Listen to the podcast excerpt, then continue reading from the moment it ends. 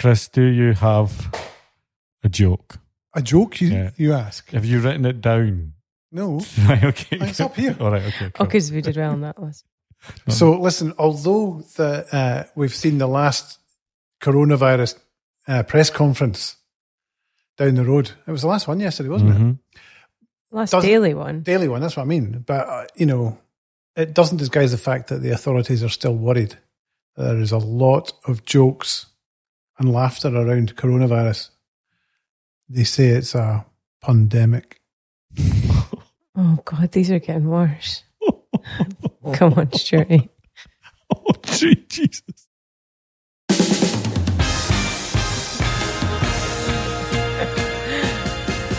Welcome to the Good Roundup. Good is a brand consultancy in the UK, and from time to time we get together and chat about brand and coronavirus and things that we like and things that we don't like. And uh, with me as ever, I have uh, Mr. Chris Lumsden Mm-hmm. and, and Ms. Julie Murdoch. Mm-hmm. Mm-hmm, mm-hmm, mm-hmm. So, uh, how are we doing? All right. Yep. Good. What's Yeah. up with you, Chris? No, it's just that I don't like the tone that you take with the jokes, but fine. I'll stop doing them then. Anyway, Try and edit that out. what are we talking about today? Straight to business. Chris is, Chris is in a big cream pop, so straight to business. no, no pre-pod bands No, to do. no, no, We, we weren't appreciative enough of. So today we're going to talk about something that we've been talking about for a while and battering about, and that is the concept of brand leadership. And Within our by our clients. well, just brand leadership. Well, I think the interesting thing about brand leadership is that Of we- course, within our clients. it's going to be an abusive one. Hold on tight. Hold on tight. Hold on tight. Sorry. Scream if you want to go nastier. That'll be the thing. we'll. So we'll be we'll be talking about brand leadership and the interesting thing about our clients and the inter- but the interesting thing about brand leadership. I think what's good about this kind of topic is that not just from a an agency client relationship, but if you're going to go to work for a company and you're going to work in the Marcoms department of such a company, you can actually then go, actually, do these guys take this seriously or are they at it or is there a hill to climb? And you, it's one of these things that you just kind of automatically assume you kind of go, right, they do this, they do this, they do this. And it's worthwhile just kind of expanding in that. That's what we're kind of meaning by brand leadership. And the first thing, the five signs of brand leadership that we think are important, starting with number one. Can you guess what it is? It's pretty obvious, but that the CEO or at least the board take it seriously. That there is Mm. Representation on the board. What do you think of that one? Their main, well, I totally agree, but I, I think it's unlikely there'll be brand representation on the board. But I think that um, it's important that the leadership of the organization are behind the initiative, are driving the initiative, and believe in the initiative, and prepared to fund the initiative, really, um, to, to to ensure that it's done well. And we've seen this in many guises. Um, you know, involved in projects with big clients. Be well, in, in this case, the one I'm talking about is B two B. You know, organization, and the CEO was the primary sponsor of the of the project. And funnily enough, it went really well because you know he drove it and expected his team to help facilitate the background work that we had to do, and it was really, really uh, positive. It was a very positive experience, but it, it can it can go the other way as well when when it's being pushed by you know perhaps not at the that horrible expression the C-suite level, but you know further down the chain, and if they're not behind it, it's it's hard. It's hard to get the the dollars out of it, and it's hard to to, to get the, the, the you know the, the compliance, if you like.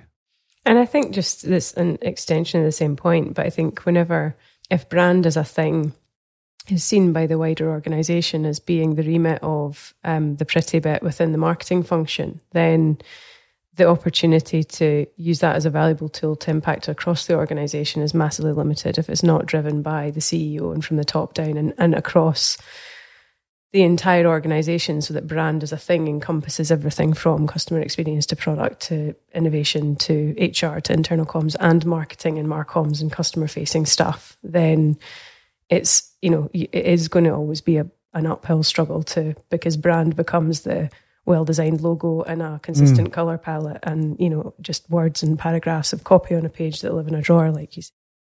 Mm-hmm. Yeah. And it, it shows, I suppose, it's going to be it's going to run a bit deeper than just that skin, yeah. you know, skin deep level.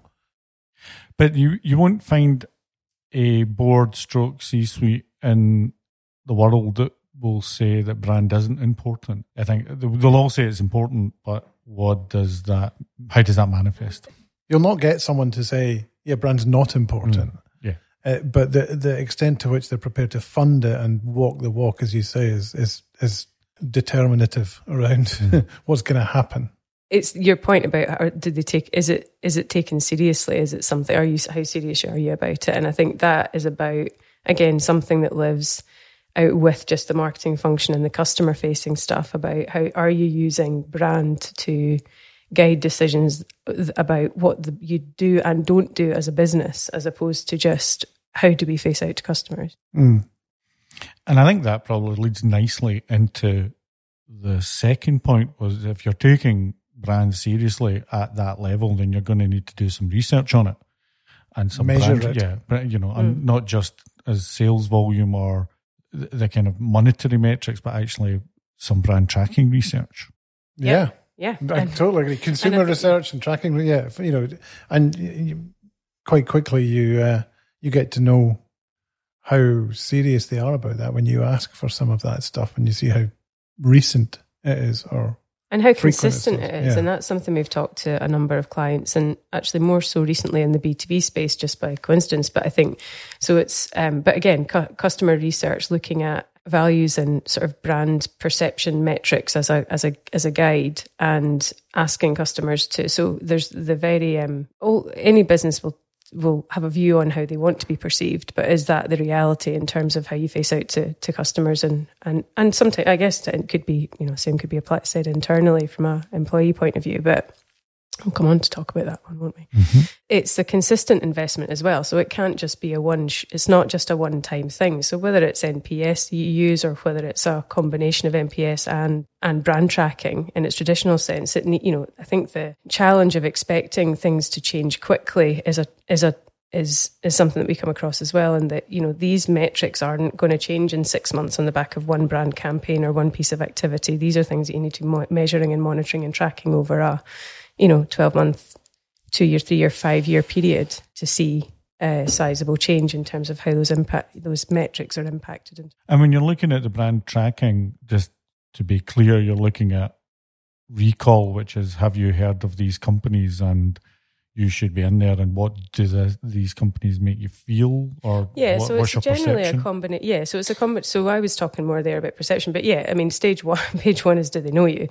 Do you you know prompted and unprompted recall? So name x name all beer brands that you can think of and then you know show some logos of which of these do you recognize? So that'll give you your spontaneous and, and or your, your prompted and unprompted recall gauge. But then it's, you know, it could be, I perceive, do you believe brand X is expensive, top quality, the best brand money can buy, believes in supporting its customers, whatever, whatever mm. it may be. And then you have a kind of a set of measures that you can then track against on a consistent basis which should be driven by your values that brings you right back to is this something that's driven from the CEO throughout the business? Do you, do the do, do individuals across the business understand that fundamentally what your brand stands for, what you're built on, what you believe in, and that should really drive those perception metrics that you, that mm. you gauge. I think as well, research is a double edged sword for me. I think it's important that it's used in the right way, whether it's tracking or or or otherwise. And I think one of the signs that frustrates me or I can, it's quite a big tell is if people use research blindly to help just, just to, to make decisions for them. One of my biggest bugbears is, you know, organizations that overly test consumer concepts and, you know, design concepts into the consumer space because it's really, really tricky to do that well. And actually you're, you're, you're abdicating a bit of responsibility there. And to me, that's these are signs maybe that there's not an awful lot of experience in there and that you're looking for research to lead that that that process. So it's it's not leadership. It's kind of the opposite. That's used as a crutch. So we have to be we have to be careful there. I think also there's the the curse of over researching you know and, and there are some consumer organizations b2c organizations that can get lost in that. And you can get lost and lost and lost in data and you lose the thread of what the bigger picture is. So there's a couple of watchouts there for me. I think it's important, but it, it has a place. And it's important that the organization knows what the place is for research. So the second, that second part of understanding how your brand is perceived, which is uh, externally by your customer and as you say, Julie, the internal customer as well is important. And that leads us nicely onto the third point, it's which like is we've rehearsed. I know, I know. I, Well know. I think I've done, done my homework. But the, the nice thing about the third one is once you get that information, what do you do with that? And that is the balance of what's called the long and the short, and Mm. how you can start to address some of uh, the brand positioning work. Who wants to define for me the long and the short?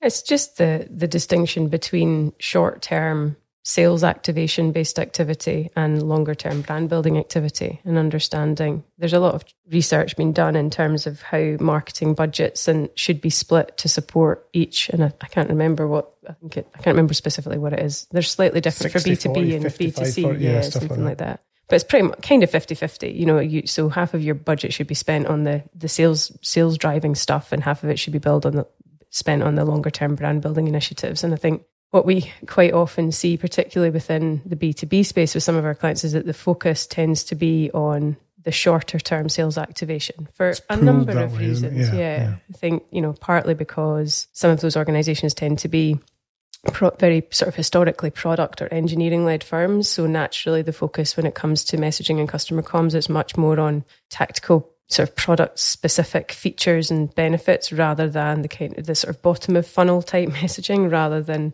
talking to sort of end users about application as opposed to the top of funnel. What do we you know what, what do we want to be and how do we want to talk about and position ourselves as a as a brand for to people that are not necessarily ready to make a decision today about purchasing a, a b or c. But so we quite often tend to see more focus and investment on the shorter term activity than the longer term brand building or on the flip, not necessarily on the flip side. The other thing we see is brands trying to do a combination of both. So having a product launch campaign for example but with a underlying brand message. So you're trying to do the here's a great new product from X, and this is why you should believe it's great because we stand for ABC, which can be a really challenging thing to manage. I think that's a, quite a common thing, isn't it? Where marketeers want to try and force two or three messages into a a, a, a push, and and you know it's that sense of sacrifice that's really important. And I, we get it. We talked about. It. I mean, it's it's difficult for B two B businesses to sacrifice and focus and and do that and focus entirely on a, brand message rather than something with you know a call to action that might lead to a, a potential sale because that's a difficult psychological barrier to, to cross. And, and you can get the sense that they're scared of just spending dollars in that space because the return is nebulous at best and it's not felt for for quite a long time. And given that we were talking the other day about the average tenure of an, a, a CMO is for three months or something. you know, said, so yeah. you understand why that the gravity pulls the activity towards tactical short-term spikes. The other thing was, and I think just as an extension of that, I think there's there was, and this was from the point made in the that LinkedIn report where we talked about the other day, and it was around this kind of belief, particularly within B two B, that buyers are making decisions on a purely kind of logical, rational basis. So the kind of need for that slightly more emotive brand building stuff isn't perceived to be there, and the research would say that although it's probably not as important as in the B2C space, a whole kind of mental availability thing of, you know, how quickly one brand comes to mind over another, it is still important in hmm. B2B, but I think we tend to see probably less of an investment and a focus on Yeah, I think this is the one in our list that is potentially the hardest to mitigate against as uh, us as as the agency in that space. We we we struggle to. We can make the case for it, and we can, and there's lots of sort of empirical evidence to back those points up that you just made about you know the the, the benefit of doing it long term and and investing through you know downturns and that kind of thing. But it's really hard to to to take it any further. And it comes back to the first point, I suppose, about leadership and and, and the CEO and, And the level of engagement, that appreciation. value, yeah. Unless that link is made and is there, you're probably going to struggle. I think that it's interesting when- you look at media at the moment, and I've been watching a lot of the YouTubes, watching. I love the. YouTubes. I hear that's good. It's magic. You should really get it. The YouTubes, as my son calls it. I love the. YouTube, the YouTubes. And what they're doing with pre-roll at the moment is there's there's six seconds, and we we're talking to a client just now about Mm. doing a video, and they're doing that thing. They're talking about we need brand, but we probably need we, we want to do we, we need we want to do a brand message, but really needs to have the product in it. And at the moment, there's Flash, which is a detergent brand in the UK, are now selling uh, cleaners for your trainer, and they're getting the message over in six seconds. The, the but what's happening is because they've done because you know Flash because they've done years of brand brand building, half of the message is cut out because I trust them because I don't I don't really care about them, but I do trust that they do the job, which makes the selling of the new product a lot easier, and I trust it a little bit more because it's from Flash. Mm. Uh, But Yeah, the you interesting part about that is, and I was talking about this, I was in a webinar thing yesterday. I was actually contributing in it, but but but the trust else as- feel about I know. I know. the trust part is the interesting bit. The reason they can commute that to six seconds is because that's all inbuilt in Mhm. your head already. Yep. Yep, yep. If you are not Flash, and this is the brands that they conflate these things like, you know, well, if Flash can do it, then we can do it. And it's like they forget the the the equity that's in your head that's been built up for years. There's a value to that. Hmm. And it means that they can sell something in six seconds. Where if it was a startup, you're probably going to have to spend a lot longer yeah, you're gonna have to- defining what that means, who you are. All of those elements. And you're going to have to create a 30 second video, which does too much that you then don't care about because Correct. actually, as with all advertising to a degree, it's getting in the way of the thing I want to see. Mm-hmm. So, and that's the, again the curse of Mm. it's the that's why the six second ads are so powerful because if you have the brand position there, you can sell the product because you can't skip them. You can skip the 30 second ones. Yeah. And that's where it's, and so it's kind of going, they are two separate jobs. And I think sometimes B2B businesses look at that and going, we can't do that. But you can't because it's just a smaller audience. Yeah. It's not mass market. Yeah, but, you but can be really targeted Yeah. with it, can you? And you can, like we always talk about in the digital channels, you can measure it and Yep. um, evaluate it very, well, test and learn approach very effectively. It shows how important it is to position and the foundational elements of your brand have to be absolutely solid first. Yep. Spend time and money and effort there, and then you'll get the benefit of that in the long term. Yep. One, one, uh, one that we we have referenced a number of times, and some of our clients are probably sick of hearing us talk about IBM as an example of a B two B brand that does that well in terms of balancing that really simple, engaging, slightly more emotion led messaging at a brand level with the tactical product stuff. And that was there. You know, you were not going to get fired for buying an IBM, and it's that kind of recognizing that business B two B buyers purchase for a whole range of or make decisions on a whole range of factors, some of which are rational, but some of those, i.e., is it going to get is this something that's going to get me fired? Yeah. Emotional stuff is is just as important Yeah, important. the emotion's really important, isn't it? It's um, but it's easy one of to the things forget that- that, I think in yeah, the B2B and, space. and a lot of the stuff that comes into us, one of the first things we'll do is help drive that sense of humanity and and and go- you know make them more human yeah, effectively. humanize. yeah. humanize them because they sound like robots in a way. And remember, you know, the point is you can still be professional and sort of conversational at the same time, Yeah. and that works. And I think that's something we can, again, we quite often, or we have seen a number of times in the past around, from particularly from organizations that are very product technology or engineering led, because that kind of simplification of a lot of that brand language is perceived to be more like a dumbing down of how smart their tech is. And it's like, just, I think there needs to be an understanding at a product, and that's why brand is, is just as important that brand lives within the product team as it does within the marketing function, because there needs to be a you know an understanding that it has a role and it has a place, and, and it, but understanding those hierarchies and how It's it the all glue, fits together. it? Yeah, the glue. It's the glue that holds it, all of the those elements together. You want to move us on? No, no, I don't. links, No, it? there's, there's, it's probably another podcast that we can have about this because it is interesting. It's about you know that humanization is understanding the emotional benefits, which is different from emotion being emotional. Yes. Yeah. Yeah. And it is that kind of. And I read a very good article that was shared with me by my my little uh, crowd of people that I talked to on a, on a Wednesday, and, and it was about that saying it's not about being emotional; it's about selling the emotional benefits, Mm-hmm. and that's the key thing. And that's where it all ties in and builds up to making sure that there's two different messages. You can build up the emotional benefits of working with that company and the emotional benefits of that product. They are separate. Yeah, But- and it's the it's the fact that those guys, especially the product and the engineering led, they assume way too much knowledge at the start of that journey. Well, that is a beautiful segue oh, into into my next into point four, into point four, which is rather weirdly named. well, yeah, it was it was a thing that kind of I read and it and it made me think, and that is that brand strategy should always be an organization chart. And And- what do you mean by that? Well, what? I mean by that is, and this was this was actually originally presented to me in the sense of um, development within Apple. Believe it or not, I know I'm bringing up Apple, but a guy called Steven Sinofsky who used to run Windows was saying how amazing the work that Apple's doing, and what tends to happen. You know, they've got twenty thousand people probably working on this new transition that they're doing. And this is what tends to happen in organizations that size is that the companies who, like at Microsoft, the team with the most amount of people could dictate strategy a little bit, you know, have more power in changing, no, we can't do this.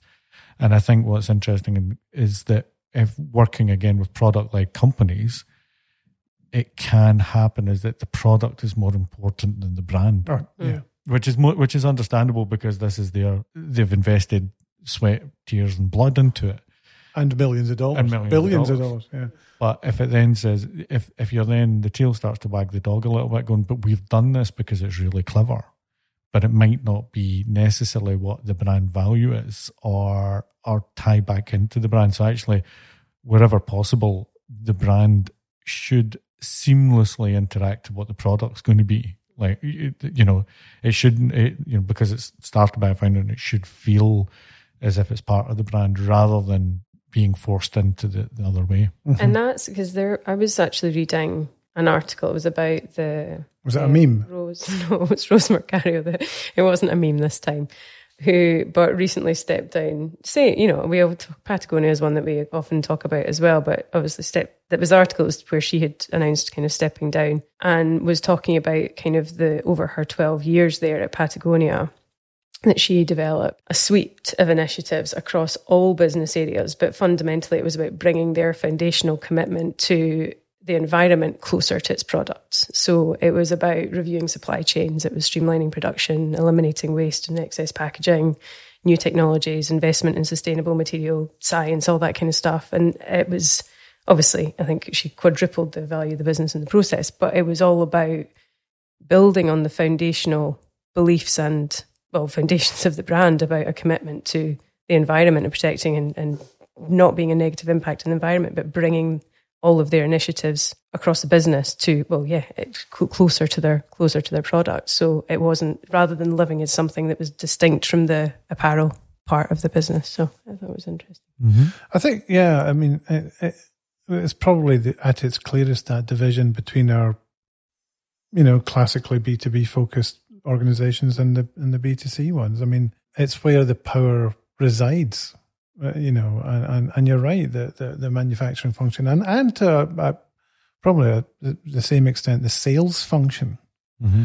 can and in, in in some cases rightly lead the whole sh- shooting match you know um and brand and marketing is is sandwiched in between as a as a as a, a delivery mechanism for Mm. the pictures and that's why we Yeah. see that that's why we see the, the lack of or the sort of the the of the kind of the lack of balance between the long and short Mhm. uh, investment because you know sales targets and sales figures so and quarterly important. targets set by leaders are so important so tying that spend to leads and ops is is a really difficult barrier and that's the yeah the relentless push on sort of shareholder you know value and price produces a a, a, a cyclical short term thinking scenario which means that the these longer term things are really investment in them are, are hard. It's hard. And that's where you see the big, big super companies tying it back to brand. I think it was Tim Cook who said, "Don't invest in us Mm. if you do not if believe you don't in our believe in values." we're doing yeah yeah, you know, then don't invest in us. It's Mm. the same with Jeff Bezos. Yeah. going, you're not getting Take any a money. seat. Take a seat. You're not getting any money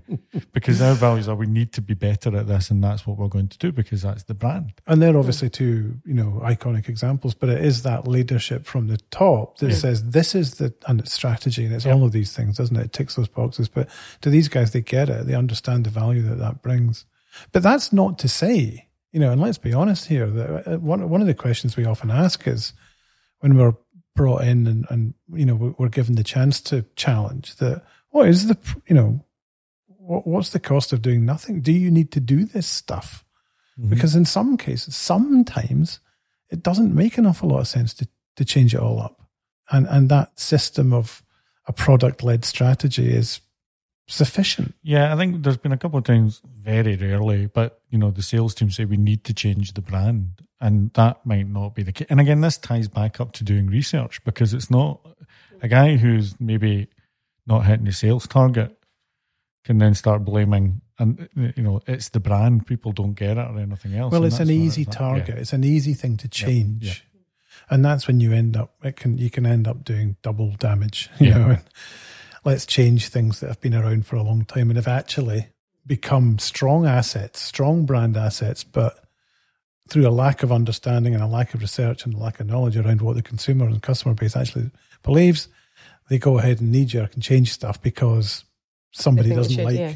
the mm-hmm. color of the typeface or these these conversations are again signals to say this these guys don't really have much experience in this space and you know you need but to be careful that's where your point about you know making sure that understanding the value and the place for research is important uh-huh. because is it you know is something being changed because it's a it's a customer need and it's going to improve the customer experience or make it easier to navigate blah blah blah naming's one that we come up against a lot isn't it or mm-hmm. is it being is it a kind of inside out decision that's being made because it makes sense for the business as opposed to it makes sense for the customer it's a good way of putting it the inside out decision and i, I like a client when you kind of go when you know that that discovery phase and you say to them are you just bored of this mm-hmm. mm. and you can usually tell by the amount of time between the question being asked and the question being answered. If it's five seconds, then you know, yeah, you're bored of mm. it and you haven't just realized it.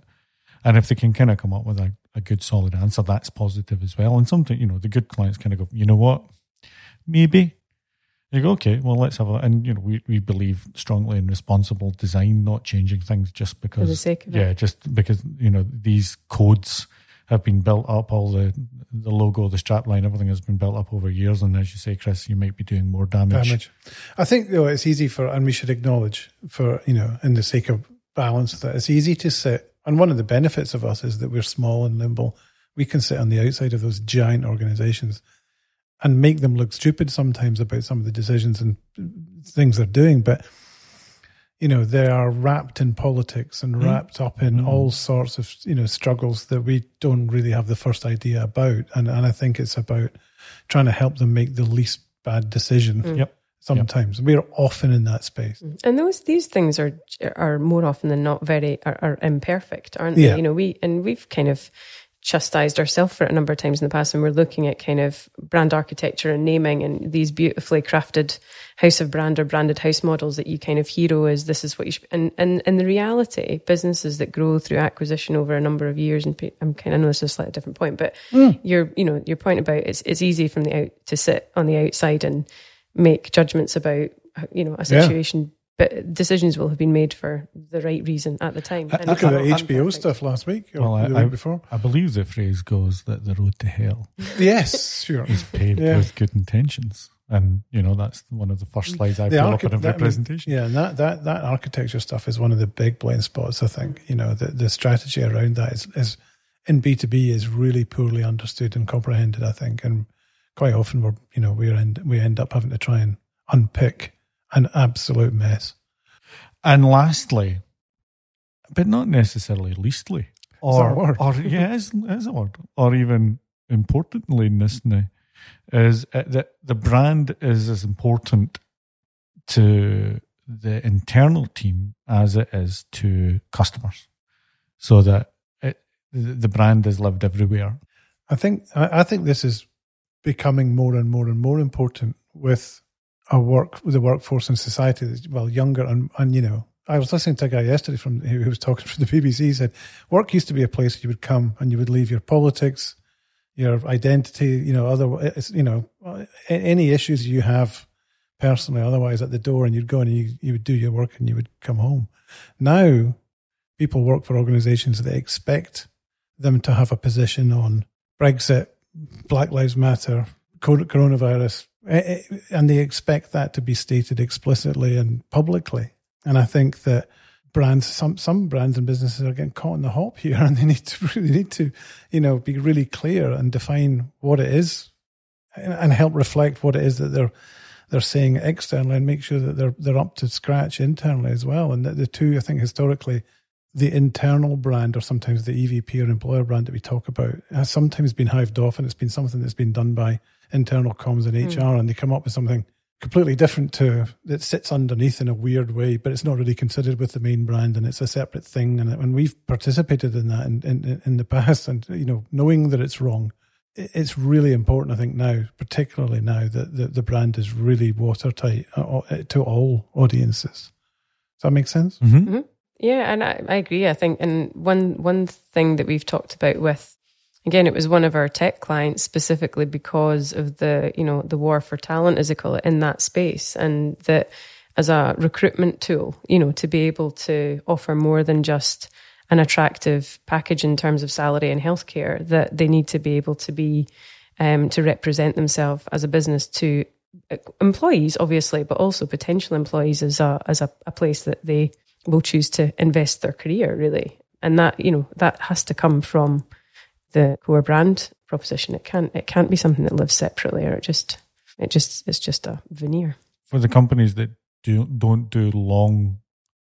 When we're going back to the long and the short of it, that they don't do the long campaigns for their customers. You've got to do long campaigns for for potential employees because, as you say, Julie, the war for talent isn't necessarily just about what the, the health package mm. is. It is about is this a company that I can feel proud of working for, that I can mm. say to my friends, I want to I want to work here. It's interesting with Facebook at the moment with what they are going through. Would you mm. want to work with Facebook? But there's a value. But one of the brand values in Facebook to a degree is that they are technically led and always pushing it. So for some people, that That's is enough. enough. That's yeah. enough to. Con- actually, I've got. I can the work I'm doing can get seen by half the planet, and that is a value that I, I want mm-hmm. to do. Other people go, no, they're dirty hate mongers, mm-hmm. and I'm not going to go near them. And so it is interesting you know those values have got to be kind of put out there, and sometimes you don't have control of those values. Yeah, and, and um, well, you have to live them. It's like yeah. you know, I say my kids, you know, it's like you know, I'm not interested in what you're telling me about your homework and your schoolwork. I'm interested in what you do. Doing, so your actions are speaking a lot louder than your words, and that's one of the that's some of the trouble that brands yeah, exactly. get caught in. That what they say and the virtue signaling and actually the reality, and you need to be they need to be really careful. I think over the last few months, brands have been quite some brands have been really quite naive and have been caught out mm. and, and and the rush to say something to join the noise to say look at us they forget to, yeah. to actually have a think about well what is it that we how is it we actually operate yeah. Yeah. and i don't think there's any shame and and especially in these changing times say you know what we're going to take a week to work out what we're going to do. You know what? We're going to come back with a measured response as opposed to a knee jerk one. So I can't um, go out and say we're here for you, and then deny all the, and then the loan not, applications. Yeah, and then you're not going to get a ticket refund. you know, you know. I mean, that, that's that's what we can't do. Is all that. So those are the five signs. So summarize them, Stuart. All right, then. Okay. Well, first of all, the the, the people at the top get have to brand, buy in, and it's not just yeah. No, we get brand uh, because look at the beautiful yellow logo. That's not what it's about. It is about values, and it is about how you what the company believes in research on the brand to prove that what you think internally is actually being passed out there. So it's you know it's all very well saying no, we believe in this, but do people actually know Think that? that? That's what you believe. Mm-hmm. Yeah, and and, and Julie said, and also also Julie, do they actually know who you are before mm-hmm. they even get the values? That's a good point. Long and short activity, understanding that brand building takes a long time, but can actually help with that short term sales activity by a shorthand of you know this brand and you know, it is the you know it's product X brought to you by company Y, mm-hmm. you know, and that helps uh, a helps lot. if you know who company Y is. Exactly. The strategy for the brand isn't overly influenced by the products that you're releasing, uh, but the brand is defining the products you're releasing rather than the engineering team or the product development team going, you know what would be good? A thing that goes boing at the end of your thing. and finally, the brand it's it's about communicating the brand internally as well as externally, and and making sure so that people know who they're working for and feeling proud for they're working for. And when these five, and they're all connected, that's mm-hmm. what's quite nice about them. They're There's there's a There's lot. probably of, a lot more. there's, but- there's tons, but I Mm. think I think if you were kind of taking a snapshot, I think there's and we could probably Well, do from another our podcast. yeah, yeah. I think a quick snapshot. We're going, and and in in a lot of ways, point number five does the brand work internally really does influence. Number one, does the CEO I think get those it? two are intrinsically Yeah. linked, aren't they? Yeah. It's not just, and it's not just being on board with the value of brand. It's it's actively driving it across Yeah. across the whole organization. And Yeah. I think that's you know that if you if you don't have point one, there's not much point in talking about two, three, four, or five. Yeah, I would say. Yeah, yeah, and the the usual following. So that has been Very good. brand, Brand leadership. leadership. My God, we're good when we rehearse, eh? So, uh, and just a quick thing about pubs. Jen No. won the pubs. The open. Oh, Jen won the pubs. Jen, yes, Jen yeah, won yeah, the yeah. pub. Jen won the pub. pub Good for woman. Jen. She gets a cheap drink from me and Avant Garde. Two when it pound pint in Avant Garde. This has been good. Anything else? Look forward to next week's. Let's forward to next week. Let's do some more rehearsing. That'll be good. All right, everybody.